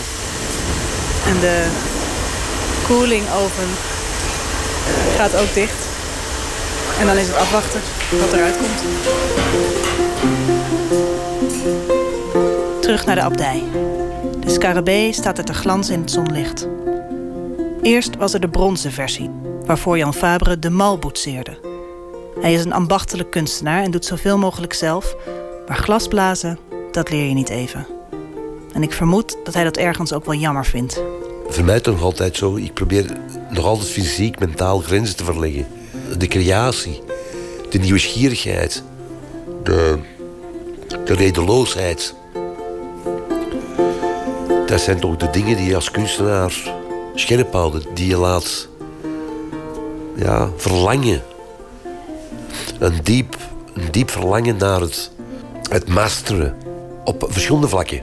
Op inhoud, op, op technisch kunnen of filosofisch. Er is nog altijd een, een heel sterk gevoel van the crave to master things. Anders zou je dat allemaal niet doen wat je doet hè, als kunstenaar. De scarabee, de levensboom, de dood, het lichaam en het lichaamsvocht, de metamorfose. Het zijn thema's die hem voortdrijven, al 40 jaar lang. Een obsessie geeft licht in het donker. Licht in het donkere landschap. Ja. Bent u somber over het landschap? Wat er op dit moment zich afspeelt in Europa. Ja, zeer somber. Ik was al blij dat in Nederland... dat, de, laten we zeggen, de klassieke partijen, de Groenen, wat gewonnen hebben. Ik had ook bang van Wilders in Nederland. Al die extreme nationalisten en... en, en het is gevaarlijk. Extreem rechts brengt dus naar fascisme. Brengt dus naar een soort... een staat waar geen enkel eh, gedachte van vrijheid mogelijk is. Kan uw kunst dus ook een, een antwoord of een verlichting brengen in, in wat u nu schetst? Ja, dat doop ik zeker vast. Ik geloof niet dat mijn kunst juist een andere richting uitgaat dan bijvoorbeeld in de kunst van Damien Hirst. Dat is op basis van de kwetsbaarheid van het mens zijn. De macht en de kracht van de kwetsbare. Dus ik denk aan mijn kunst, mijn schrijven, mijn beeldende kunst, mijn theaterwerk. Gaat juist een heel ander parcours uit. Een andere weg in. Dat is een weg van, een weg van uh, hoe zou kunnen zeggen, licht verzet.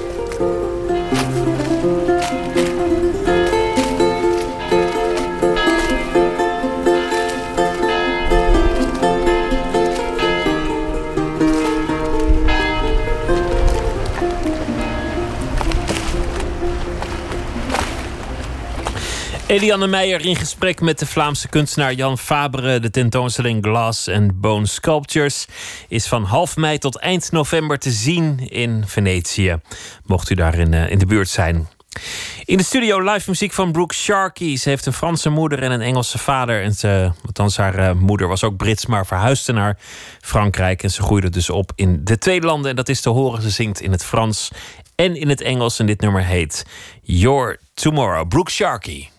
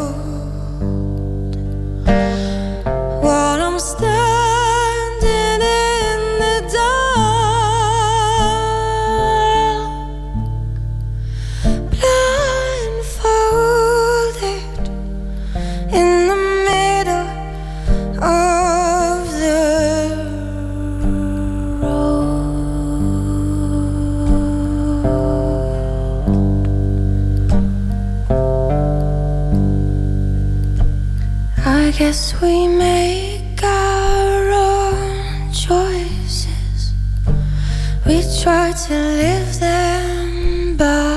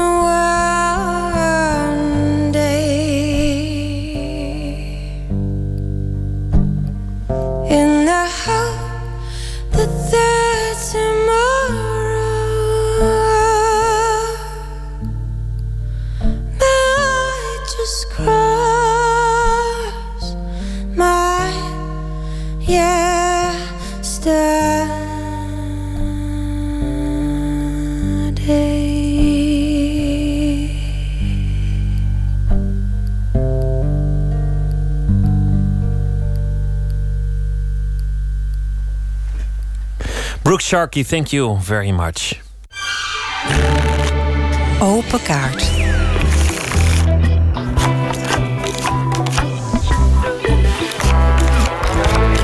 De rubriek heet Open Kaart. De gast die trekt zelf de kaarten uit een eh, bak met 150 vragen over werk en leven. Femke Schavenmaker die is te, te gast hier. Is een bekende maan, naam in de reclamewereld. En ze heeft een eh, boek geschreven, Carcas, over een vrouw die lijdt aan een bipolaire stoornis. Femke Schavenmaker, hartelijk welkom. Dankjewel. Wat, wat is een bipolaire stoornis eigenlijk? Een bipolaire stoornis is eh, eh, wat de meeste mensen kennen als dat je manisch depressief bent. Dus dat je hoge pieken ervaart, dat je heel eh, denkt dat je alles kan en op een bepaalde manier dat misschien ook wel kan. Ehm, afgewisseld met periodes waarbij je zwaar depressief bent. Pieken en dalen. En de pieken Juist. zijn torenhoog en de dalen die zijn onvoorstelbaar diep. Juist, En je kunt nooit voorspellen waar de omslag zit. klopt. In het eh, boek gaat het over Nora, de, de hoofdpersoon, die, die er langzaamaan achter komt dat ze eh, bipolair is, als je, als je dat zo moet zeggen.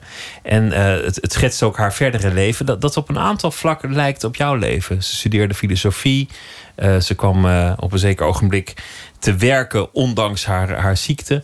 Hoe autobiografisch is dit boek? Het is wel behoorlijk autobiografisch. Ik heb echt een, de vorm van een roman gekozen, omdat ik.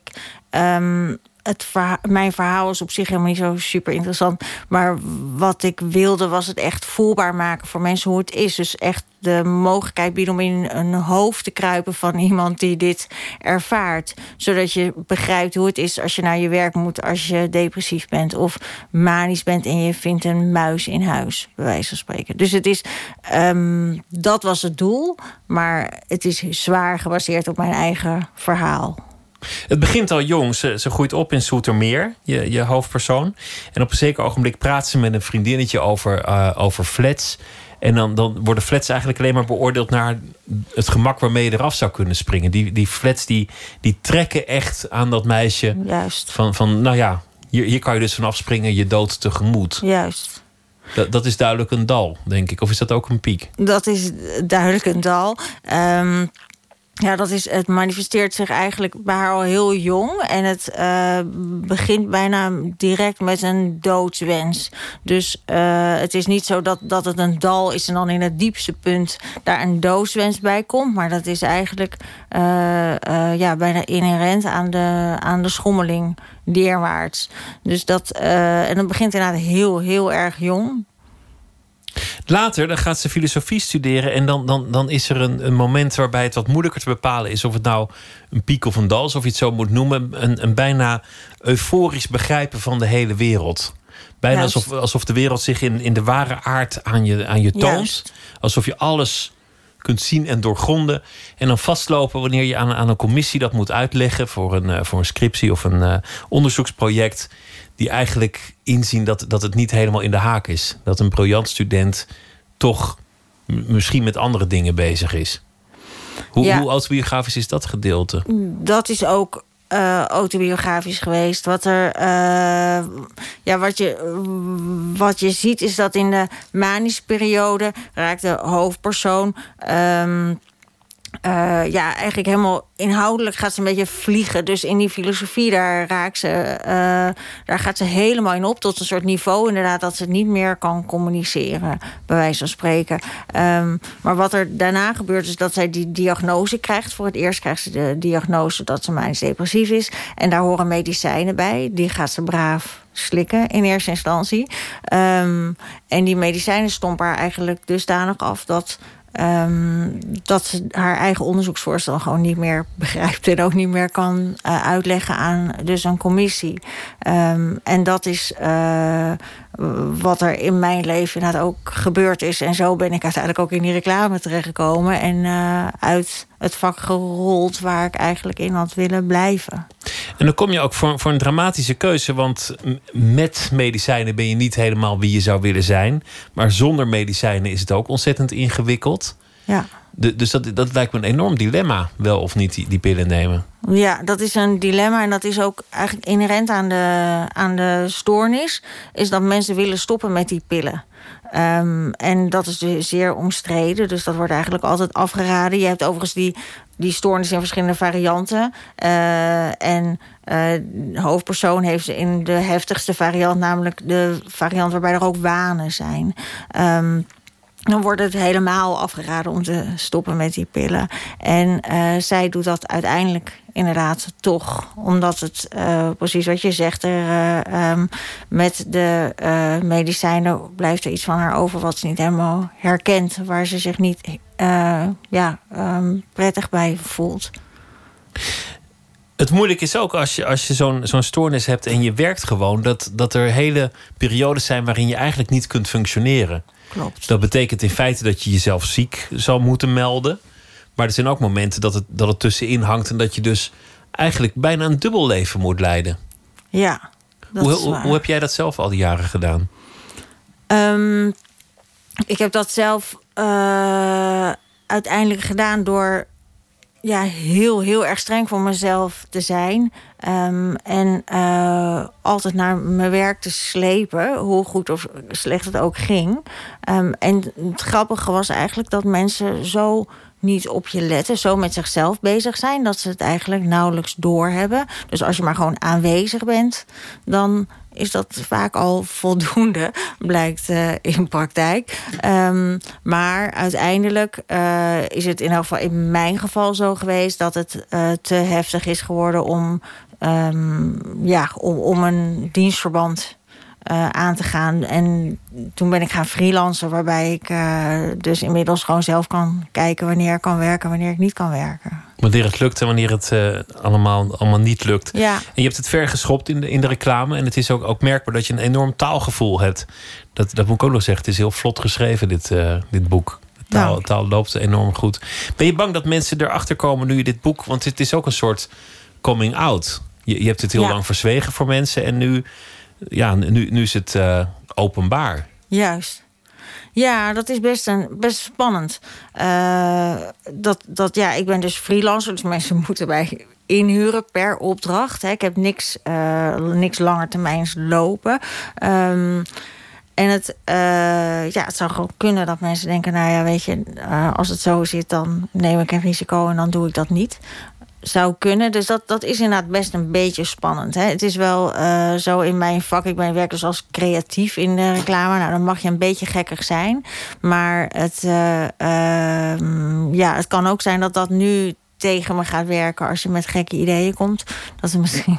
ehm, weet je, dat je niet altijd het voordeel van de twijfel krijgt. Maar dat, dat, ja, dat valt te bezien. Het is in ieder geval een risico wat ik eh, wilde nemen. Ook omdat ik dit is, ja, ik wil meer boeken gaan schrijven dan dit. Dus het is wel iets wat ik ook eh, eh, ja, als een soort carrière switch bijna zie, het schrijven. Gefeliciteerd met het boek. En we, gaan, we gaan beginnen met de kaarten. Hier zijn Ja. ze. Ik wil je vragen om er één te trekken en de vraag eh, voor te lezen. Ja, is goed. Hoe wil je dat mensen zich jou herinneren? Is de vraag. Ehm, ik zou ehm, ehm, willen dat mensen zich mij herinneren als iemand die ehm, de weg heeft vrijgemaakt om, om open te zijn over wat er minder mooi aan je kan zijn. Er zijn gewoon heel veel mensen die schijnbaar supergoed functioneren, echt schijnbaar heel succesvol zijn. eh, en waarvan we de helft niet weten. Eh, ik zou het mooi vinden als, als ik daarin. eh, als ik daarin iets heb kunnen betekenen. Dat mensen zich vrij voelen om ook iets te kennen te geven. De volgende kaart. Ja. Wat vinden je ouders van je werk? Ja, dat is een leuke. Ehm, mijn moeder leeft niet meer overigens, maar ehm, eh, het werk als het, als het om de reclame gaat. Eh, is dat, ik kom echt uit zo'n heel links gezin. Dan vonden ze dat ingewikkeld. Weet je, in mijn familie we- doet iedereen iets wat door de overheid betaald wordt. Eh, en dat was, dat was lastig dat ik iets commercieels ging doen. In het boek heet het radicaal humanistisch Ja. of iets dergelijks. Juist. Dus, dus, dus eigenlijk zo progressief dat het bijna een religie wordt. Juist. En dan kwam jij in de reclame juist de commercie terecht. Ja. Ja. Dat is wel een mooie manier om het van je af te schudden natuurlijk. Ja, precies. Dat was natuurlijk wel weer heel mooi daaraan. Ja. Trek nog een, ja, eh, zal ik er nog kaart. een doen? Wie zou je graag willen ontmoeten? Tja. ehm, nou, wie ik voor dit boek heel graag had willen ontmoeten. En dat is nog niet gelukt, omdat hij ineens heel erg eh, succesvol werd. Ehm, in korte tijd was eh, Fresco. Ehm, omdat ik hem ook wel echt een voorbeeld vind van iemand die best open durft te zijn over wat er schel gaat. Hij is natuurlijk ook een soort coole jongen en jongeren vinden hem cool. Maar hij heeft echt een hele plaat gemaakt over wat er eigenlijk in zijn hoofd gebeurt als het slecht is en als het slecht gaat. En dat, eh, dat vind ik bewonderenswaardig en zou hem graag ontmoeten. Misschien eh, gebeurt het nog eh, naar aanleiding van dit boek of met, Ja. een, met een andere, andere aanleiding. Het boek heet eh Karkas. Femke Schavenmaker, dank je wel. En dank dat je hier te gast wilde zijn en wilde vertellen. Graag Dank je wel.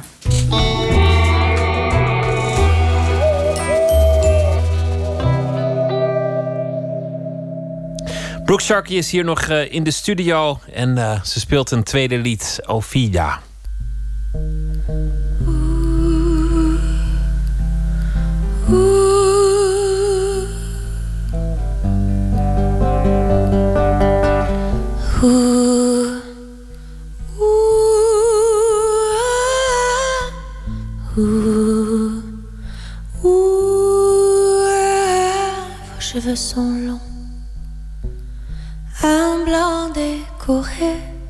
Durant vos nombreuses années, vous embobiniez ces fils d'apprentissage. Aujourd'hui presque usés, chaque tresse croisée avec dignité. Votre mère avait peu, elle tournait son rang quand elle s'est mise à la dentelle. Elle a pu se tourner vers un homme, ton père, lui. Il la chassait en tourbillon. Ils ont dessiné leur avenir sur un papier brouillon. Fida, Fida, vous offrez une beauté presque aussi rare que votre. Fida, votre ami est parti il y a bien longtemps. Elle reste comme la lune sur le mur de votre salon. Elle vous a enseigné les mouvements, les détails militants. Son écharpe se trouve dans le tiroir d'un meuble encombrant les boucles d'oreilles. Orange éclatant que j'ai offert de votre part un jour d'été pertinent sont chez le facteur envoyé comme un signe du passé, une existence plus flagrante et parfumée. Oh Fida, oh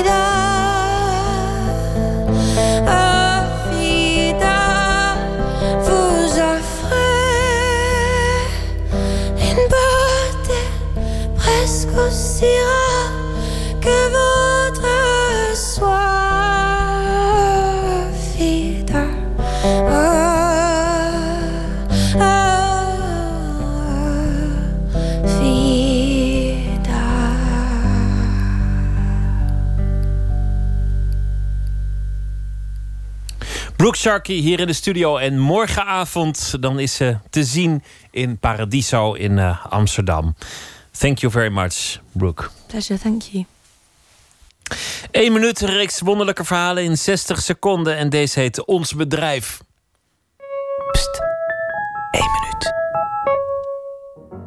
Ja, ik was echt ja, ik was verdrietig. Ik heb, ik heb twee hele slechte jaren gehad. Ja, ik was eh, te jong voor pensioen. En te oud om ergens aan, aan- de slag te komen. Dus ik heb in de WW gelopen. Nou, dat is pijnlijk.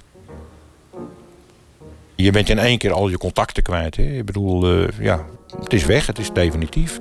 Het was ons bedrijf. En, en een bedrijf dat 324 jaar oud is. En dat gaat zomaar verloren. Ik heb zoveel collega's uitgezwaaid hier ook. Hè, die, die weggingen, die met pensioen gingen, met de fut gingen. En, ja, dat, eh, dat, dat, dat gun je jezelf ook. Dit museum hè, wat ik hier eh, gemaakt heb eh, op het Rijn. Ja, dat is dus eigenlijk als vervanging daarvoor. Het is allemaal een soort, toch wel een soort afscheid nemen hè, van, van het bedrijf, eh, langzaam. Dus eh, ja.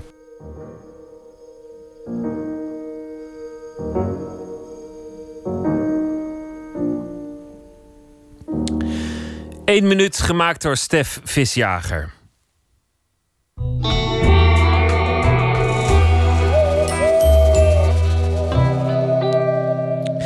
F. Starik is schrijver en dichter. En deze week is hij onze nachtschrijver, onze nachtchroniqueur, nachtpredikant, noemt hij het zelf wel eens.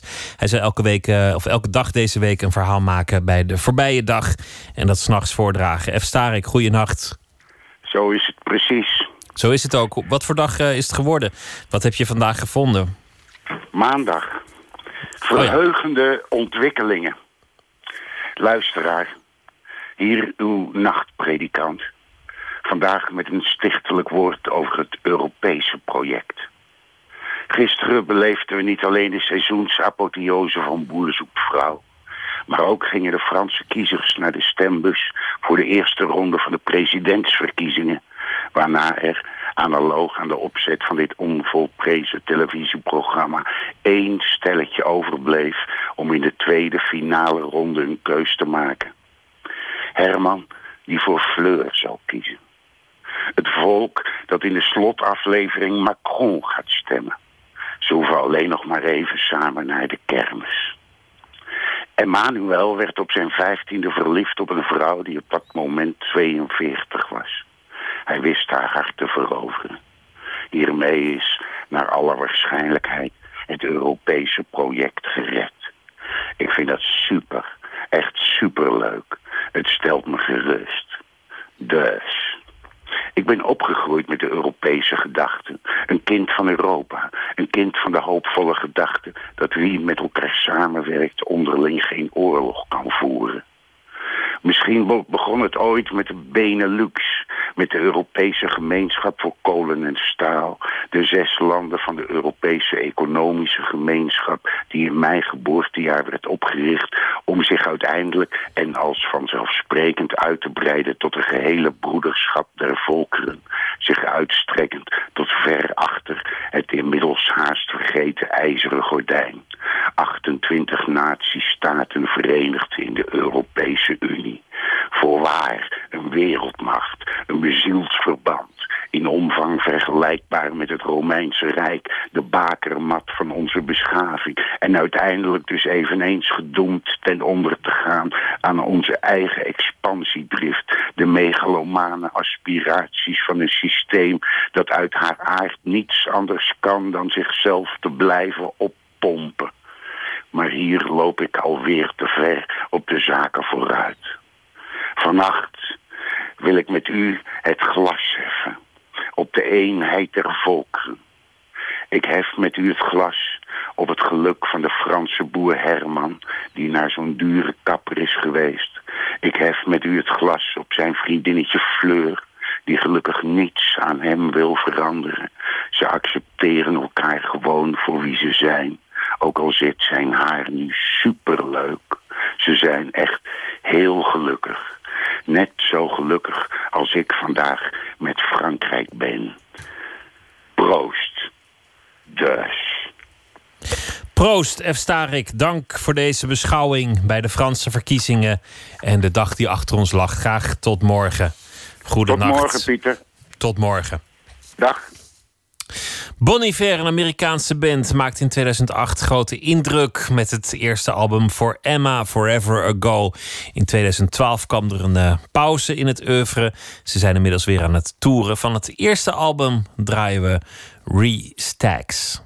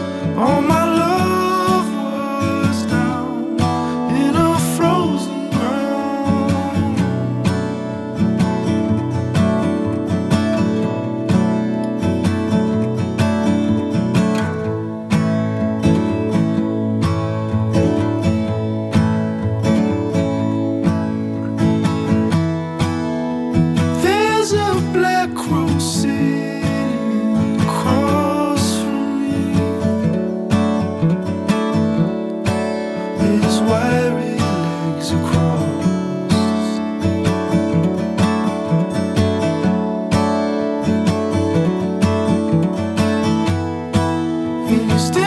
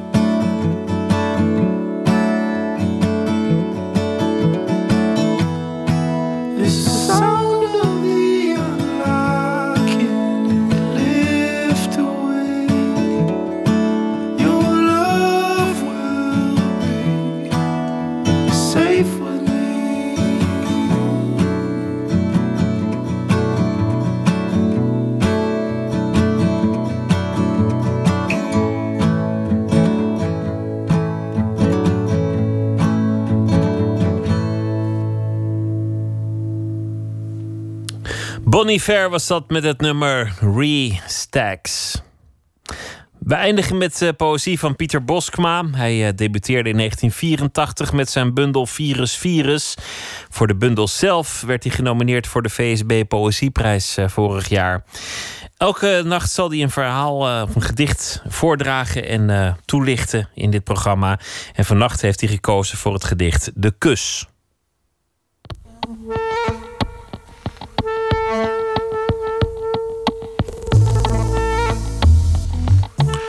De kus. Ik wil je voor het haardvuur leggen. Met mijn mond structuur aanbrengen in het lichtspel op je huid. En de sneeuwjacht langs de ramen van richting doen verschieten. Als een paard dat stijgert. Niet uit schrik, maar uit grootogige nieuwsgierigheid. De moedigste vlokken zullen zich vastklampen aan het glas in zilverblauwe fonkeling de kus van het welklinkende met een warm en levend schilderij kortstondig gadeslaan, voor zij met een zuchtje smelten en de ruit betranen. De adem van de kamer houdt zich in. Alleen de misvormde schaduw van het meubilair schokschoudert om het glijden van mijn lippen langs je buik, die zwaar en regelmatig golft als een ver van elke kust in zichzelf verzonken oceaan. Zo simpel is het, zo gering van decor en handeling, mijn lief. En in het diepst daarvan verscholen dan het woord dat niet uitgesproken hoeft als het zo is bewezen. En zelfs wanneer de vlammen doven in de as nog leesbaar blijft. Dit gedicht gaat, denk ik, over de eenvoud van de echte liefde en dat die bedreven moet worden en eigenlijk niet uitgesproken hoeft te worden. Kijk, mijn werk heeft uh, zeker een, uh, een autobiografische inslag. En veel dingen in zo'n gedicht, of misschien de helft of een kwart wat er staat, is, is inderdaad autobiografisch. En de rest is verzonnen of verbeelding. En niemand weet waar die grens ligt. Ik, ik ben de enige die dat weet. De kus. Ik wil je voor het haardvuur leggen met mijn mond structuur aanbrengen in het lichtspel op je huid en de sneeuwjacht langs de ramen van richting doen verschieten. Als een paard dat stijgert, niet uit schrik, maar uit grootogige nieuwsgierigheid. De moedigste vlokken zullen zich vastklampen aan het glas. In zilverblauwe fonkeling de kus van het welklinkende met een warm en levend schilderij kortstondig gadeslaan voor zij met een zuchtje smelten en de ruit betranen. De adem van de kamer houdt zich in. Alleen de misvormde schaduw van het meubilair schok schoudert om het glijden van mijn lippen langs je buik, die zwaar en regelmatig golft als een ver van elke kust in zichzelf verzonken oceaan. Zo simpel is het, zo gering van decor en handeling, mijn lief en in het diepst daarvan verscholen dan het woord, dat niet uitgesproken hoeft als het zo is bewezen. En zelfs wanneer de vlammen doven, in de as nog leesbaar blijft. Pieter Boskma las het uh, gedicht De Kus. En morgennacht zal hij weer een gedicht voordragen en toelichten in dit programma. Komt ook uh, actrice, schrijver en presentator Anousha Nzume op bezoek. Geboren in Moskou. Dochter van een Russische moeder en een vader uit Cameroen. Al twintig jaar speelt ze in televisieseries en toneelstukken. Ze presenteert op radio en televisie en is vaste columnist in het radioprogramma De Nieuwsbv. Haar nieuwe boek, Hallo Witte Mensen, probeert ze witte mensen een spiegel in voor te houden. En dat is een groep die het volgens haar niet gewend is om bekeken en onderzocht te worden. Een uh, prikkelend boek dus. Hallo witte mensen. En morgen is ze Nezume te gast in dit programma. Wens ik u allemaal een hele goede nacht en graag weer tot morgen.